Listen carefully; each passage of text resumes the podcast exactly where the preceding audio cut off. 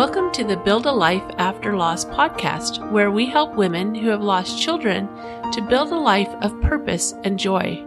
Our aim is to encourage your hope in the future and strengthen your confidence. I'm your host, Julie Clough, life coach and certified grief recovery specialist. Hello, my friends. Welcome to episode 20 Grief and Moving Forward. Uh, it seems like lately I've talked a lot about grief and, and our thoughts and how those kind of go together. And kind of, kind of, I guess what I've been talking about really is mindset. Like, how do we think about things? And I wanted to explore these thoughts a little deeper and maybe even give some more clarity and information around it. So today I was listening to a podcast interview and the guest was a man who shared his story about running over his nine year old son pulling out of a driveway and his son did not survive. And all the emotions around that and the heartbreak. And he was I, I want to say that when he recorded this interview, it had been less than two years. And so the emotions were still pretty fresh and um, the memories were pretty fresh. Of course, when you go through something like that, the memories seem pretty fresh because when we have heightened emotions, those are the types of things that our bodies kind of hang on to, our minds, our bodies, our heart hang on to. But as he expressed his heartbreak and his pain and, and he talked about you know, getting to this place where he just, he just felt like there was no way he could go on. And then the, the light that came into his life, the, the, the message that he personally received from God that he was, he was suffering now because of the time that he had with his son, that, that God could take away his pain, but he would have to take away those nine years he had with his son. And he, and his, his grief took on new meaning for him. And, and it was so beautifully expressed. But he also talked about, you know, not feeling any joy for four months. And, and I'm sure that we all relate to that. Not really feeling any glimmer of joy for, for those months. And then when he did start to feel some happiness, some joy kind of creep in, then he felt guilty. And this is, we've talked about this a lot, or I feel like we've talked about this a lot and that, that feeling of guilty because, you know, we can't, we're, we're the parent and we've lost our child. How in the world could we ever feel happy again? And I, you know, as I listened to his story and I listened to the miracles that happened and I listened to him express the growth that he's experienced and the love that he has for his son and his family and the people that surrounded him during this time um, it was it was just really um, it was really beautiful to hear his story, as painful as it was, and I was reminded of of that heartbreak and that feeling of not not being able to handle to handle that deep of a grief, that deep of a pain. And that feeling of wanting to escape somehow and there's nowhere to escape. You know, if you go, if you go on a trip, you go on a vacation, you, you get out of town, you just, you just drive until you, you can't stop and then you stop to sleep somewhere, the pain goes with you. So there's no, no getting away from it. And on Facebook a couple of weeks ago, um, a gentleman commented on, and I, I could, I could feel in his comment that he was feeling those same type of trapped, painful emotions of, I just can't handle this. And it was, and I was reminded that the way we feel today is not always the way we're going to feel tomorrow. And I say today and tomorrow in, in a, in a larger sense in a sense of, you know, the way we feel today is not necessarily the way we're going to feel in a month. It's not necessarily the way we're going to feel in a year. And if we hang on and we use the resources that are available to us and we allow ourselves to purge, to cry, to express our grief, we can eventually process so much of this pain so much of this anguish and get to a place where we can feel joy again. We have so much good around us. You know, for me, I still had my husband, my other children, my family. I had so much good around me and I could not completely ignore that. For this man, he had two other sons and, and a daughter and, um, and his wife. And of course they were in agonizing pain, but he, he gave the message of hope also that there is better things ahead. And, and he understood in that moment of his deep pain that there was better things ahead for him. And he did speak of faith. And if you're not a person of faith, that's totally fine. If you're, if you're not a, a religious person, person, I should say, we can believe that God loves us. We can believe the universe is conspiring in my favor. Those are, those are thoughts that are available to us, regardless of where we are in our journey. If you're a religious person, you can believe that God loves you. He's aware of you. He's aware of your situation. If you're not a religious person, you can still hold on to that belief that the universe is conspiring in your favor. And it may not look like it right now, and it may not look at like it right away, but I just want to assure you that it will look like that at some point in your journey and that it's worth holding on to. I also heard Brooke Castillo from the Life Coach School podcast explaining three distinct losses in her life and how they impacted her. And it was so fascinating to hear her story because I think so often we, we compare our losses. And so she told about losing her brother who had been living a somewhat reckless life, who had been, um, I think her brother and her dad were both alcoholics. I'm trying to remember exactly, but her dad was an alcoholic and her brother was a, a, drug addict and and she and her mom had been concerned about her brother for many years and and just they just wondered you know when they were going to get the call and so when the call came it was a different experience for her he wasn't eh, he hadn't been impacting her life on a daily basis. And while she was sad, and I don't, I don't want to put words in her mouth, but this is the way I heard her tell her story or way I understood it. She was sad that her brother was gone, but at the same time, it didn't come as a total shock. And she didn't have daily contact with her brother. So it didn't change her day to day too much. And kind of, she kind of had the almost the same experience with her father, who had been an alcoholic and had not really been that involved in her life. And so when he passed away, she was sad and it was a sad occasion and there was grief, but it wasn't the overwhelming grief that sometimes we see portrayed or, or, or what you may have experienced. And then she had this little dog and this dog was just went everywhere with her and and the dog um, they were at a friend's house and he slipped under the pool cover and drowned and she said she had never felt such devastating pain and two years later she was still in pain and grief over this loss because this dog had been so important in her life had been part of her daily life and had had brought meaning to her life and she had loved this dog and she felt responsible. She felt responsible for his death. And so it, it added a whole different level of experience for her. I think it's really easy to compare losses. We, we look at a loss like losing a father or losing a brother or losing a dog and losing a child and we compare the losses and we think we know, or, or, a spouse, for, for instance, and we think we know how that person should grieve. And we think we understand what the timetable is. There's a cultural timetable out there and we think we kind of know what that is.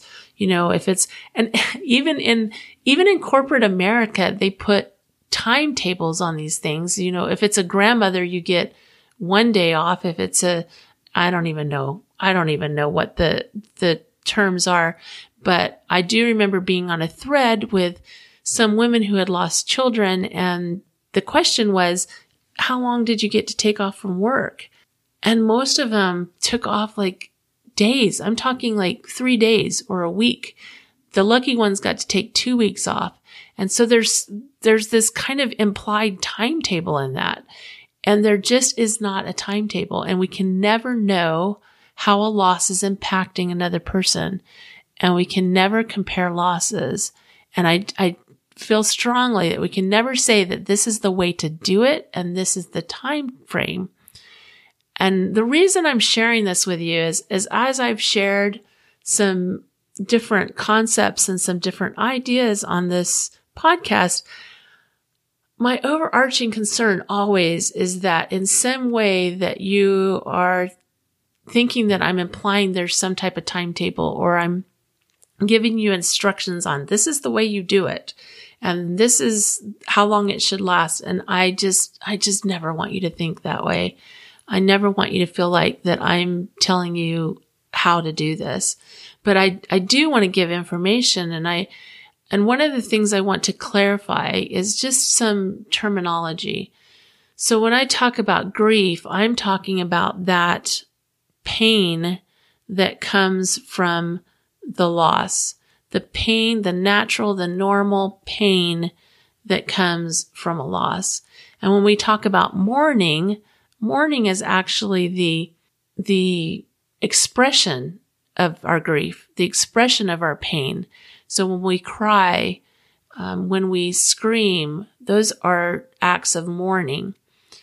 And when we talk about getting past grief, we're not talking about getting past that person.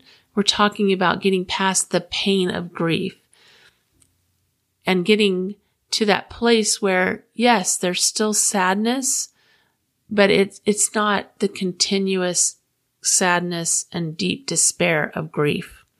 So I just want to be really clear about those definitions because as we talk and I talk about grief or I talk about mourning or I even talk about getting past the grief, I, I want to be clear that that getting past the grief, I'm I'm really talking about getting past that overwhelming pain of grief so that we can look back on fond memories, so we can enjoy the relationship that we still have with our child, with our loved one. We can still enjoy that relationship, even though they're not here. We can talk about them. We can remember things that they've done and have happy, joyful memories. You know, right after a loss, it's, it's almost like we've, it's like we've gone into surgery and we've been opened up and this wound is just gaping. And so anything that comes near us is just a, like a raw nerve. And that's kind of how it feels, I think. It's just that opening up. It's that surg- surgical opening of a gaping wound. And as we take steps and as we, as we go through the process of actually grieving and mourning and feeling our feelings and not just stuffing them down, eventually that wound starts to heal. And eventually the wound heals from the inside out and we become whole again, not in a way that we are exactly the same person that we were before. I just don't think that's possible. And I, I think that's totally okay. I don't think we should be the same person we were before, but we can still be happy and we can still enjoy a purposeful life. A year or two after Carrie and David died, I was asked to play the piano for our church's youth Sunday school. These were kids ages three to 12 and they would have this singing time. And I play the piano and I know the music for this group. I, you know, I've played it for years and it's not a, a difficult assignment for me at all. And, and so I said yes. And I went in there and I, I started playing the piano and I played for them for a couple weeks. And then I realized that I just could not handle it, that the sadness was just too great. As I would sit in there and I would see these kids that, and, and the whole time I was missing Carrie and David and feeling like they should have been there, that this, this was, this was the group that they would have been in if they were still living. And, and it was just too painful for me. And so I asked to to not do that, for them to find somebody else to play the piano, that it was too difficult for me. And I remember that conversation with the, with the girl that had asked me to play and, and she was so sweet and she said, Oh, I wondered if that was going to be too difficult. And she completely let me off the hook. Now I could have had thoughts like, why in the world did they ask me in the first place? And frankly, I may have even had that thought. What were they thinking? That wasn't nice of them to even ask me in the first place. They, they should have known that I would have felt obligated or pressured or like I needed to do that. And they should have never asked me. And I could have harbored feelings of irritation and just, I could have just really felt badly toward these women that asked me to do this assignment. The other option for me was to just realize that they had asked me to do something. They weren't sure what my response was going to be. And when I shared my response, they let me off the hook. And I guess that's what I'm talking about when I talk about grief and thought work.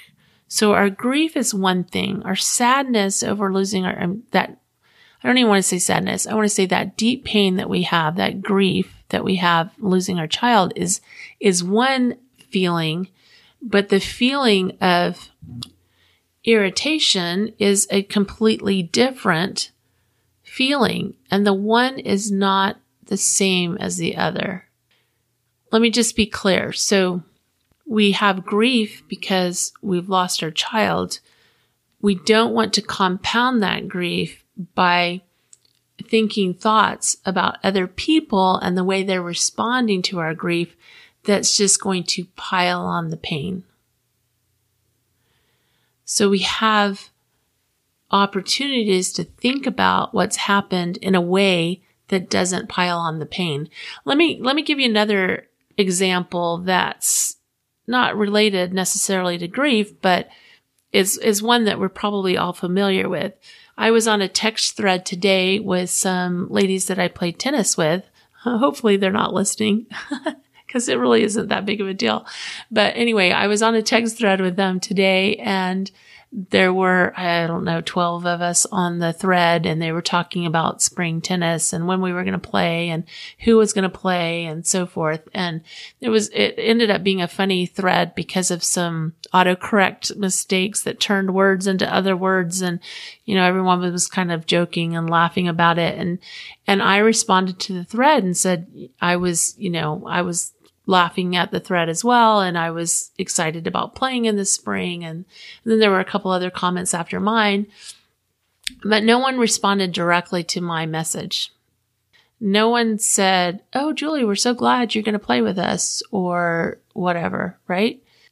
How easy is it for me to go, oh, look, they, they put me on the thread, but they don't really care that I play or they put me on the thread. They're not really my friends. Otherwise they would have responded.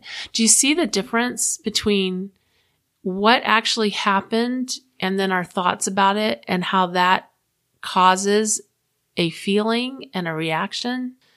The situation was just that, you know, I responded to a thread that frankly was dying out about the time I responded to it. So there weren't a lot of people responding after me anyway. And then I had a choice. I could think, oh my goodness, you know, and that kind of went through my mind for a half a second, but I just, I just didn't entertain it. That's the difference. And then I was just like, I'm totally cool with this group. I love this group. They love me. We're good. And how much differently do I think when I think, I love this group and we're good compared to, oh my goodness, nobody likes me. Nobody cares if I'm going to even show up it's just a totally different experience. Same thing with I've posted in a couple of Facebook groups recently that I'm involved in and and I look around and I think, "Oh, all these people are getting all this interaction and I'm kind of looking for some interaction and and I'm just not getting a lot of response." Again, it would be easy to go, "Look, nobody cares what I think. Nobody wants to hear from me." And instead, I looked at it and I thought, it's the time of day. I'm posting at a time of day when people aren't on and then it gets buried in the thread or whatever thought that I want to have. But when I have those thoughts like, cause, because believe me, it's not that the thoughts don't come up. Sometimes they come up. I don't entertain them. I just don't give them any air. It's like fanning the flame. You know, when you're building a fire and they, it needs air, the fire needs air in order to grow. And so when we find ourselves being irritated with other people or we find ourselves having feelings outside of the grief that is just piling in the pain on the grief, we can really examine what it is we're thinking. What are we thinking? If we called somebody and they didn't answer, can we, can we think, oh, they're busy right now. I'll talk to them later, which is what feeling does that bring up? it's just, it is what it is, right? It's no big deal. But if we think they never answer, why don't they ever answer me? They just don't care. Now, how do we feel? We feel lonely. We feel irritate, irritated. We feel unimportant even. I mean, all these feelings come up that are not helping us. And so it's a, it's a choice as far as what we think about the what's happened. It's just like I think I told you the about meeting with a therapist after Carrie and David died and it had been maybe 3 weeks and I remember him saying to me, "You can choose to be happy." Now, I want you to think about the story I told you at the at the beginning of this this man who's lost his 9-year-old son who he loved dearly and spent so much time with.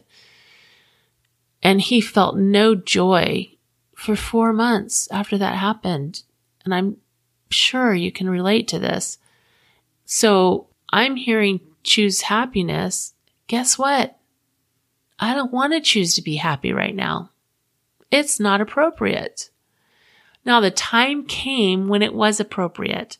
But in the meantime, between when I heard that and when the time came for for it to be appropriate for me to choose joy. In between that, I felt so much added pain because I wasn't choosing happiness. So I just want to tell you right now that choosing happiness is definitely an option, but it may not be the right option. Choosing happiness is an option, but this might not be the right time for this. This might be the time to not choose happy this might be the time to choose to mourn, to choose to grieve, to choose to remember the love and that deep wound that you're nursing right now. So I guess what I really wanted to say is that I never ever want to give you a timeline of when things should happen, when you should start feeling happy, or when you should want to get back into your life and when you should stop grieving. There will come a time when you will want to get back into your life, when you will hear kind of that calling to do something, to do something more, when you will wake up one day and realize that you haven't cried. You didn't cry the day before. The, that day will come. That day will come when you will feel the lessening of that pain so you can enjoy happy memories and you can experience joy. And I, I just want to support you in feeling whatever it is you're feeling and then getting clear about what is healing and what isn't. So in other words, when we're grieving, crying is healing. Crying helps us to get those deep emotions to start moving those deep emotions so they don't just get stuck inside. Expressing our sadness, expressing our pain sitting with our pain and feeling it in our body and focusing on how it feels in our body, those are all ways for us to deal with our grief. My caution is to not add to your grief by having expectations of others and the way they should respond or adding to your grief by thinking things about a situation that is not helpful. If you have any questions about that, please reach out to me. I am just here for you and I would love to have a conversation with each one of you and and help you to understand how these concepts can be used in your life. For me, there did come a time when I did start to feel like I'm doing better and I'm not crying every day and I'm not in this deep pain anymore. And I'm starting to feel better and I'm starting to do better. And that was with a lot of support with a therapist, with others that I could talk to. I got a lot of support to do that. But there did come a time when I just, I wanted to move forward with my life. I wanted to start adding things to my life that whereas before, you know, in your early days of grief, you were wanting to subtract things from your life because there's just not room for grief and a whole lot of other stuff. And there did come a time when I wanted to start adding things back in, adding back in things that brought me joy. I would offer to you to have some of that possibility thinking, to think about the possibility that that day will come for you and to be patient. So two sides of the coin. Entertain the idea that the possibility of you feeling better is there and also be very patient with yourself in this journey. And know that even in this, this whole concept of our thoughts and affecting our feelings, and having choices about how we think about circumstances and things and situations that have happened, this takes time. It takes time to turn around our thoughts to, to become the watcher, to become the watcher of our thoughts in a curious way, in a patient way, in a loving way, not in a, what were you thinking? Why did you, you know, do that? Which we are so easy to do. I've caught myself a few times this week saying things like, well, that was a dumb thing to do. I just did a dumb thing. I'm, I'm a dummy. You know, I don't even remember what I said, but something to that effect. There was a couple times where I, I do something and I go, well, well, that was a, that was, I'm a dummy for doing that, you know, and that just is just not helpful. And it sounds silly because I said, said it in a playful way, but the reality is I don't want that in my life at all. I don't ever want to talk to myself in a way that I would never say to anything, anybody else. I would never, ever, ever say to somebody else, well, you're a dummy for doing that ever. Like I would never do that. And then I catch myself saying that to myself out loud, even in a joking way. I, yeah, no, that's got to go. that's got to go. So I just want to tell you again how much I appreciate you being here. And I appreciate those of you that have reached out to me and told me how much this podcast means to you. I, my heart is full. My heart is full with your, your love and your courage. I truly do believe in you. Just a reminder that on the website, buildalifeafterloss.com, if you go to the Work with Julie tab, you can schedule a time to meet with me and we can chat. And I would just love to have an opportunity to chat with you. Remember, I believe in you. Have a wonderful week.